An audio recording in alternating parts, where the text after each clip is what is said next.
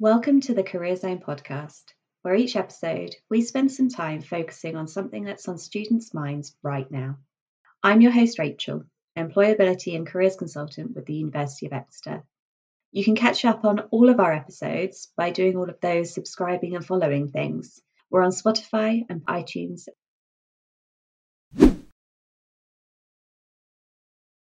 So, good morning, Harry. Welcome to the podcast. Thank you so much for joining us this morning. We're really pleased to have you on as a guest. First thing, um, you're a law graduate and you're former associate for Hogan Lovells and currently founder and director of Bright Tide. So, I wondered if we could just start by giving us an overview of your company, Bright Tide. Of course. Um, well, firstly, thank you. It's a pleasure to be with you and to, to be on the podcast. So we, we started uh, Bright Tide in October 2021. And the, the aim, the mission of it really is, is twofold. One is we provide consultancy advisory work to private sector organizations to help them understand nature, climate change, and biodiversity. We also work on training uh, staff around these different areas on, on the risks involved and also the opportunities and and also help on the strategy side. So um, helping companies put together internal and external strategies on how they can become net zero, how can they how they can become nature positive. So that's one side of the business. That's the consultancy side. And then the other exciting work that we do is is focus more on the the opportunities of both climate change and biodiversity loss, where we run these innovation accelerator programs, bringing together some of the leading entrepreneurs working on the solutions uh, required to get us to net zero and to get us to nature positive. So we've run two uh, accelerator programs um, over the last two years, and we focus primarily on the oceans. Um, the, the, the, main purpose being that the oceans of all, the SDGs are, are the least funded. And we saw that there was a huge amount of opportunities for both private sector organizations and governments to, to fund nature restoration at scale but also to, to get involved with new markets around uh, the carbon markets, such as blue carbon, looking at new emerging areas like seaweed and kelp and fisheries, and, and also to, to really promote the roles which oceans can play in, in our climate change and nature positive journey. So we've, we've had the privilege of actually working with around uh, 30 entrepreneurs over the last two years and working with some of the biggest organizations in the world to support these entrepreneurs with things like pro bono legal support, looking at investment readiness, and really connecting those entrepreneurs to the private sector organizations so they can be connected into their journey and also drive new revenue streams and scale as entrepreneurs as well. So that's really the, the two things we do. It's been, yeah, it's been quite a journey and uh, we're, we're only getting started, Rachel. So, so watch this space. Yes, absolutely. I mean, you know, what an achievement for the short time that you've been running Bright Tide. Just remind me, Harry, how long how long is it? So we incorporated the company in March 2021, but it wasn't until uh, October 2021 that I actually started working full time um, after raising some initial investment. Wow, so such a you know sort of not even two years yet, and and already achieved so much. Yeah, it's been quite a journey. I think we've, we've hit it sort of just at the right time, you know, coming out of the, the Glasgow um, COP26 and, uh, and, and just looking at this new interest from the private sector around mm. nature, biodiversity. So it's, it's a good time, I think, to be doing this kind of work. Yeah, definitely. I'd agree. It's um, it's kind of a evolving sector, isn't it? I would say definitely. And um, as founder and director of a company, I wondered if you know, sort of like on a day to day basis, what does that actually look like, and what does it entail? So it's it's really as a you're doing as a CEO and a founder, uh, especially when it's your own company you founded. You you have to do to start with until you get to a scale where you can build a team. You're really doing everything, and it's, it can be quite daunting. So um, you obviously are responsible for the, the day-to-day management of the company, the uh, finances, uh, looking at business development, marketing, PR, and developing client relationships, and then delivering upon the work that you have with those clients, bringing new people into the organization as you, as you grow. Uh, raising investment is a really important part of uh, as a startup founder and also um, having that creative freedom to try different approaches and to validate those approaches with with clients and, and working on certain projects. And having the i guess being being humble enough to realize that as much as you are passionate about one area if it's not working then being able to have that oversight to adjust it uh, or maybe change your approach to to make it as commercial and successful as, as a business owner so it's it's a it's a very complex and fast moving um, thing to be involved in and and can be quite daunting can be quite lonely at times actually when, you, when, you, when you're hmm. doing it all by yourself but it does give you that that creative freedom i think which is really important to to try new things and then to develop approaches and, and methodologies and then to have the i guess the determination to to really drive things forward and and that's what i really love about running a company is that i am totally responsible for everything myself as the ceo and founder mm-hmm. but I've been able to try different things, and now I've, and having a, a long-term vision, uh, um, but staying true to that vision, staying true to that purpose, but at the same time being able to generate revenue and being able to scale as a business and and stay uh, stay on top of these so many different market changes that we've seen over the last two years. You know, we, we started the company just coming out of COVID, and uh, COVID was still really transformed business, I think, in, in so many different ways. And then just just in the last you know, year and a half since we've been doing this, we've come through the Ukraine crisis and Russia, mm. come through great economic instability here in the UK, but also internationally. So that puts extra pressure on uh, on, on founders and and being able to being able to show resilience in order to overcome you know certain external challenges as well as internal challenges and, and have that focus to to drive through all of that background noise is has been tough. Um, but I think it's it's also a very exciting uh, time to be to be starting a company as well as, as well as the the challenges that there are. There's never been a greater time actually. If you, if you think about climate change, uh, the UK specifically is one of the best places in the world to, to start a climate change business. And if you look at the journey that the private sector and the governments are going on around net zero, having a, a climate change or sustainability linked business does give you that really great market opportunity to develop new products and services which can really scale and can really generate revenue.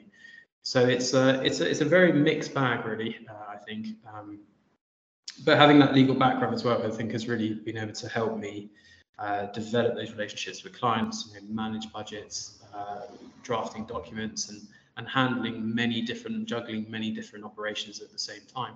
Mm-hmm. So, yeah, it's been quite a journey uh, so far. Sounds like there's been lots of highs and lows, but generally it sounds like you feel like you've made the right decision. It sounds like you're very excited about what you know the future holds. Most definitely, and I think one of the, the the highs of doing this work, Rachel, is because i have been so exceptionally passionate throughout my life about conservation and the environment mm. that sometimes it, it, doesn't feel like a job. And I think one of the most important things that if you are starting a company, which makes it certainly easier to deal with the challenges and, and how hard it can be, is that if you find a subject area you are exceptionally passionate about and you believe that that's your kind of purpose in a way, it does make it a lot easier. Uh, and, and being able to work with so many exceptionally inspiring people, meeting so many amazing people, and having the privilege to work on some of the work we're doing is is really phenomenal in so many different ways. So so having that purpose, having that passion, and that drive, determination has really enabled me to to continue and, and continue to be successful as, as what we've done so far. Yeah, that's something I wanted to ask you about actually, Harry, because um, as I said at the beginning, you are a law graduate. You've uh, you worked as an associate for Hogan Lovells, and um, it kind of fits in because obviously you're doing something completely different now, and it's alternative careers to Law Week here at Exeter. So I just wondered if you could spend a few minutes just explaining how you went from a career in law to a career in sustainability, climate change. Obviously, you said you, you had a massive passion for it, but I just wondered, you know, what that transition actually looked like. Yeah, of course. So when I, started my training contract back in, um, goodness me, I think it was back in 2014 now, many mm-hmm. people were not really in the private sector and in law firms and accounting firms. climate change after the Paris Agreement was was starting to become a thing, and companies were starting to look at uh, you know their net zero agenda, setting sustainability goals around climate. Biodiversity, on the other hand, was was really just a sort of NGO kind of conservation charitable part. Private sector really hadn't come into that sector at the moment.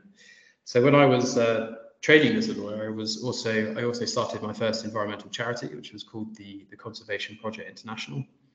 And the aim of that was that, like myself, who actually wanted to be a marine biologist growing up, I was absolutely pants at biology. Uh, so I, I went, I was very good at sort of English and history, um, which then, you know, naturally fitted in with with doing with doing law. And mm.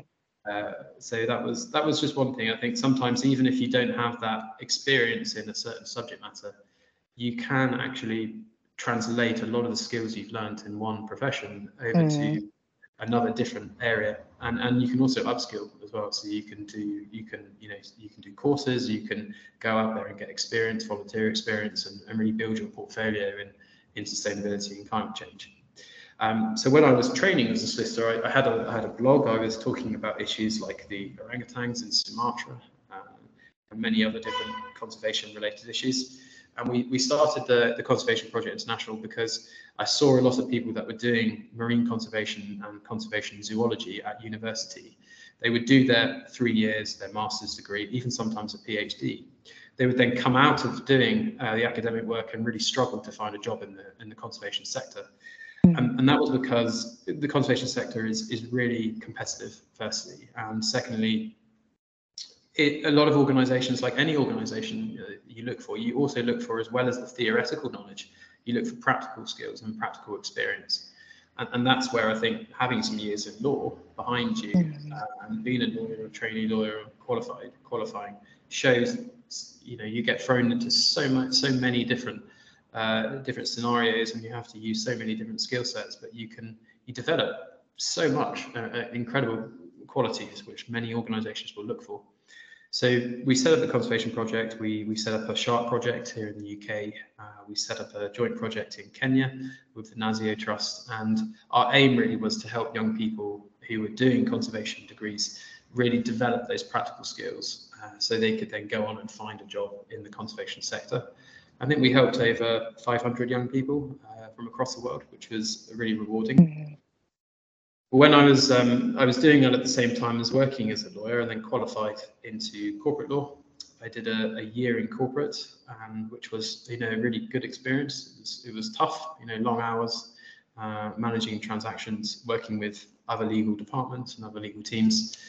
I then sort of handed my notice in when I was on, on first PQE in corporate law, and I moved to the Maldives, which was completely alien to uh, most people doing law at the time because I, I kind of knew that if I wanted to move away from law, that particular area, you know, doing corporate law, I would have to go out there and get some other background experience to to make my hmm. CV relatable. If I was to go in-house, for example, at you know WWF or one of the other environmental organisations. So I spent about four months working uh, with an incredible NGO on a tiny island in the Maldives called Naifaru and I had a coordinator role. So I was in charge of the volunteer program, and we we worked. We had a, a coral reef restoration project and a, and a, turtle rehabilitation centre, one of the only ones on a local island in Maldives.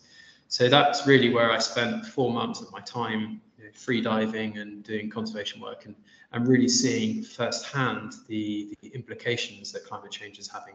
And this was hmm. back in 2017, coming into 2018 where the Maldives lost I think, about 80% of their coral in, in 2016 through uh, through the El Nino, but also through coral bleaching. So having that first-hand experience, I think, is is really important because you can see already the damage that you know climate change was having mm. to island communities across the world, and it's only got worse and worse and worse since 2017, sadly. So then I came back to London. I worked at ClientEarth for a year, um, mm. which was a amazing organisation which works on uh, international climate litigation and does, does, some probably some of the most groundbreaking public interest environmental law work in the world. It was an extraordinary place to work. And then I, I knew if I you know wanted to pursue a career in climate law, I would have to go back into private practice and, and develop my skill sets there. So then went back into, luckily found this incredible role at Hogan Lovells, which was um, part of their business and social enterprise team. And that was a fantastic experience because going back into private sector, things had really moved on in terms of the climate debate and where you know companies were doing more and more around climate. The, the, the task force for climate related financial disclosure was, was just sort of up and running. And, and now companies around 2018 were really starting to think about biodiversity and, and also natural capital. So how can we account for nature-based solutions in, in climate Uh, net zero journeys and, and actually fund nature restoration at scale? And that was a great experience because I got to work with many, you know, private sector organisations and, and really see get that first-hand experience about how these huge corporates actually work and what the opportunities might be to actually help them on their journey or help other clients on hmm. their sustainability journey. I also got to work with some incredible entrepreneurs, and some of them I, you know, really good friends with now, um, across many different areas, not just the environmental issues, but looking at things like healthcare, um, homelessness, looking at the, the, refugee crisis and things like that.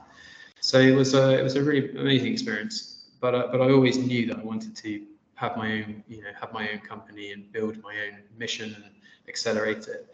And and I knew that the NGO was only one part of the journey. You know, the real the real tough part of all of this is how can you make climate change and biodiversity scalable? Because if we are to save natural ecosystems at scale, we have to also think about ways we can drive private sector investment into these areas whether that is a mm. seagrass meadow or a coral reef restoration or you know financing uh, the Amazon rainforest. Because the, the thing is, Rachel, at the moment we're we're, we're facing a, a twin perils of both climate climate crisis and the biodiversity crisis, and both of them are alarmingly um, getting worse and worse and worse.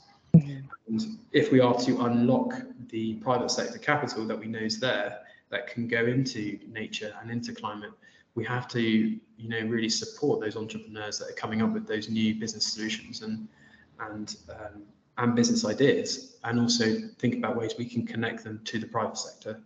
So that's really where Bright Tide was was born out of, and mm-hmm.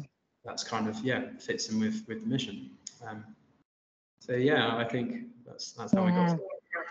I think something that really struck me there, Harry, is going back to the to the beginning of what you were saying. You, in your words, you said I was passionate about conservation, but I was really pants at biology. And I, I was thinking, as I was listening to you talking, I was thinking, goodness me, that certainly hasn't stopped you.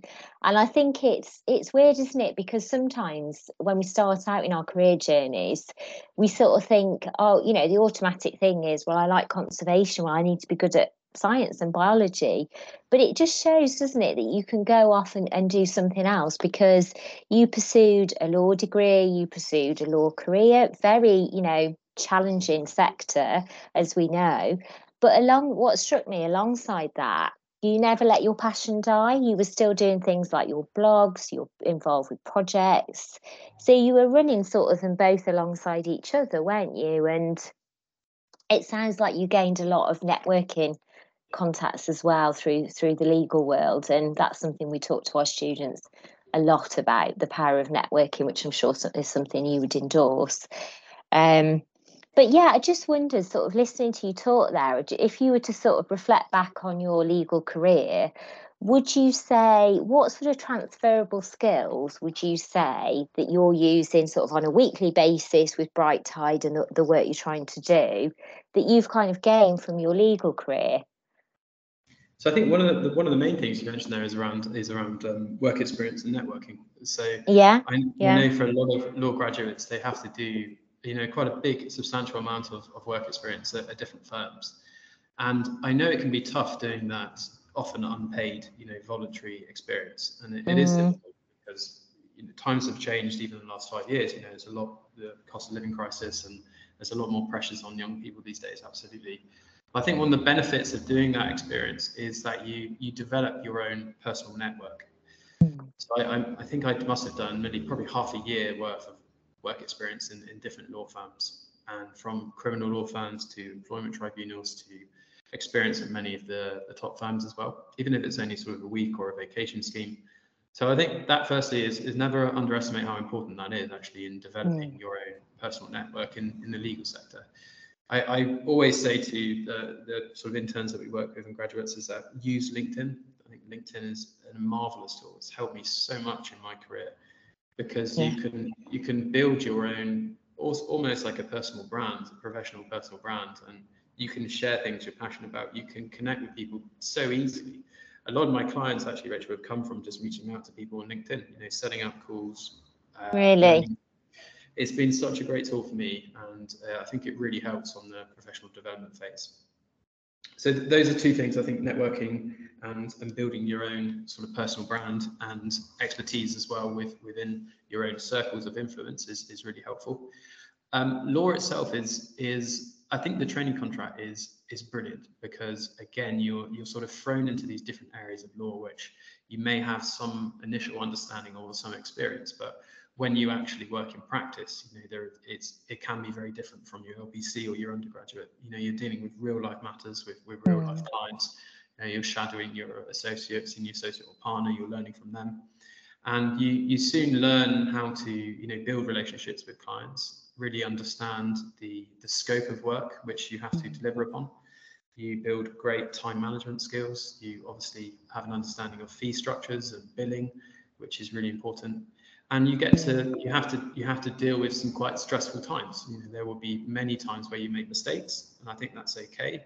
It's you know making mistakes is actually quite beneficial because you can learn from those mistakes, and you you will learn how to deal with challenging and difficult times as well but also having that wide ranging skill set. So if you did a seat in commercial property, or if you did a seat in corporate and litigation or in uh, employment law, that, that's really helpful because if you go down the route of being a corporate lawyer, then you, you have to bring in those other experience, uh, experience solicitors from those different areas to really help, you know, advise on warranties or indemnities or different parts of your share purchase agreement, for example. So that again, that goes back to um, having that initial experience through networking and building your business development skills really helps when you when you go onto your training contract because you already have a certain acumen that you can you know build your relationships with different lawyers in the firm which will only benefit you when you come to finishing your training contract and then hoping to qualify into a seat of your choice. So having that having the sort of it's almost personal uh, personal experiences and how to develop uh, rapport with people is, is super important i think um, and then i mean there are so many different skill sets you learn as a lawyer. Uh, as i mentioned a few of them already around sort of time management. Yeah one of the things if you don't mind me just saying like one of the main things i think which i really love about the private sector is is getting stuff done. You know you are and that, that's something which in the climate crisis and biodiversity crisis is something which we do need to apply that kind of thinking. Uh, so if you get presented with a very complex transaction, you know, you are under a certain deadline, you will do everything you can to make sure you, you know, you meet your client's requirements and you get the transaction, you complete the completion done, and you bring in the relevant people within the firm you're working at to make sure you've got oversight and the correct expertise. So that project management role as a lawyer is so important if you are to go into any other sort of career as well. Yes, I can see that. I see what you're saying about the private sector and how that's slightly different, isn't it, to some of the other sectors. Um, I guess just sort of looking back to when you were choosing your degree, and obviously you, you chose law. Um, and I can, I mean, I'm guessing you chose law because it's a great degree to have. It's challenging. It's you know, if you were to go and to pursue a career in law as you did, it's a, a great career. Um, but I wonder that a lot of our law students, I know they will be thinking about alternative careers for law for, for different reasons. Um, but I wonder, what would you say to any of our students who maybe they're feeling a pressure to go down the legal pathway, but maybe they feel it's not right for them? Yeah, I think I think just ha- even having a law degree is is really great because um, again it, it, shows that you have that you know that wide ranging commercial experience and you mm-hmm. can you have that wide ranging knowledge and uh, of, of these different areas in, that the private sector may have one of the great things about today's you know role in, in developing a professional career is that there are so many new jobs around. If you're passionate, for example, on the ESG, so environmental social governance, it might be you're passionate about diversity and inclusion. Mm. You are passionate about developing a career in, uh, let's say, corporate social responsibility or in climate change and, and uh, environmental issues. I think now there, if you look on, if you go onto LinkedIn, you type in, you know, just climate change. There are so many different jobs out there now, whether it's starting a career working in the finance industry, maybe going into working for an NGO if you're really passionate about doing that, uh, working in accountancy firms, you know, the big four, there's some great roles that are going mm. there. There are so many different things you can do, but there are also, if you want to start your own, you know, your own startup, around a different area. There are also so many amazing programs. Accelerator programs are really great ways to uh, to get connected to other co-founders. Maybe find some initial funding so you can you know start your own company. Uh, there are many different other programs as well. So yeah, I think it's a it's a really exciting time um, to go into the environmental sustainability uh, sector. But even law firms now, it's funny that you know they're really starting to develop out to develop out their own climate risk and biodiversity risk practices, mm. which really and the pro bono side of of big law firms as well has really developed over the last sort of five years. So if you look at many of the big Magic Circle firms or the Big Ten firms, nearly all of them will have a really great pro bono practice which enables you to develop your career in law, but to work on things you might be passionate about, whether it's in litigation or in developing things on climate and, and biodiversity as well. So I think that it's it's a really good time to be uh, pursuing a career in law, but also you don't have to go down that legal route. There are many other different things that you can do as well. Yeah, definitely. I think that's really good advice, Harry. I really do. And um, you touched on it a little bit there but obviously you're in the environmental sustainability sector. So I wondered if we have any students that are listening that are really interested in uh, pursuing a career in that sector. What advice, in addition to what you've already given, w- would you give to them? So I would I would try and do some volunteering within within the UK just to save your costs and save emissions. There are many amazing organisations that you can go. One of them is um, Project Seagrass, which is trying to restore at scale seagrass around the UK. So just you've got the Wildlife Trust, which are doing some incredible work yeah. uh, across around the UK. So, so I would go out there and, and do some volunteering, get a feel for the type of work these organisations are doing, and if you're really passionate about it, you can then think about, okay, how do I develop a career which can offer me, you know, a a certain wage where I can survive, uh, uh, but also uh, have that career pathway as if you, I was going into a, sort of a legal career where you have that quite regimented, you know, associate, senior associate, that that that safe pathway.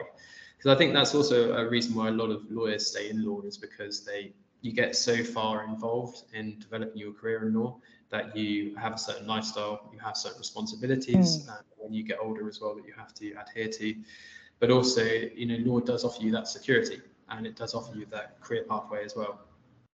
But then you have to try and justify that with maybe not being happy working in an area which you're not that passionate about, and, mm. and the mm. implications that has for your mental health as well. And that's that's probably a whole new another podcast in itself is around uh, dealing with you know that high level of stress and pressure that you're under as, mm. as you get higher on up in your career.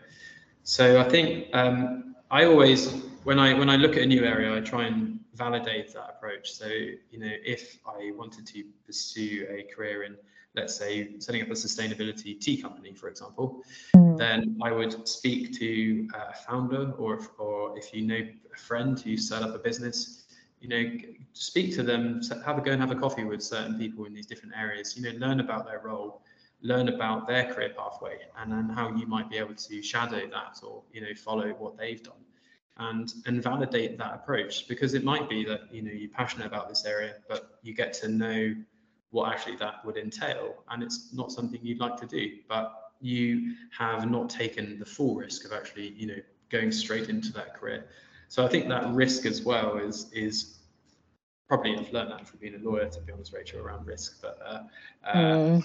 uh, validating things in the in the least risk way uh, you can um, but really to get an understanding of where you might want to go uh, moving forward. There is there's so many different opportunities out there, even in academic institutions as well. There's so many amazing careers that you can pursue there as well. Yes, there are, and it it's that networking again, isn't it, that you just mentioned? You know, like you said, ask, do you know somebody who's set up a company or you know a sector that you're interested in? That's it's so important, isn't it? Um, you know, to talk to people who are already doing similar things. Um, well, thank you, Harry. That's been really invaluable there to our to our students listening. So thanks so much for your advice, your time and insight. Uh, and what I'm going to do in the podcast descriptor, I'm going to make sure that we link your company website, Bright Tide, so that students can find out about all the amazing work that you're doing.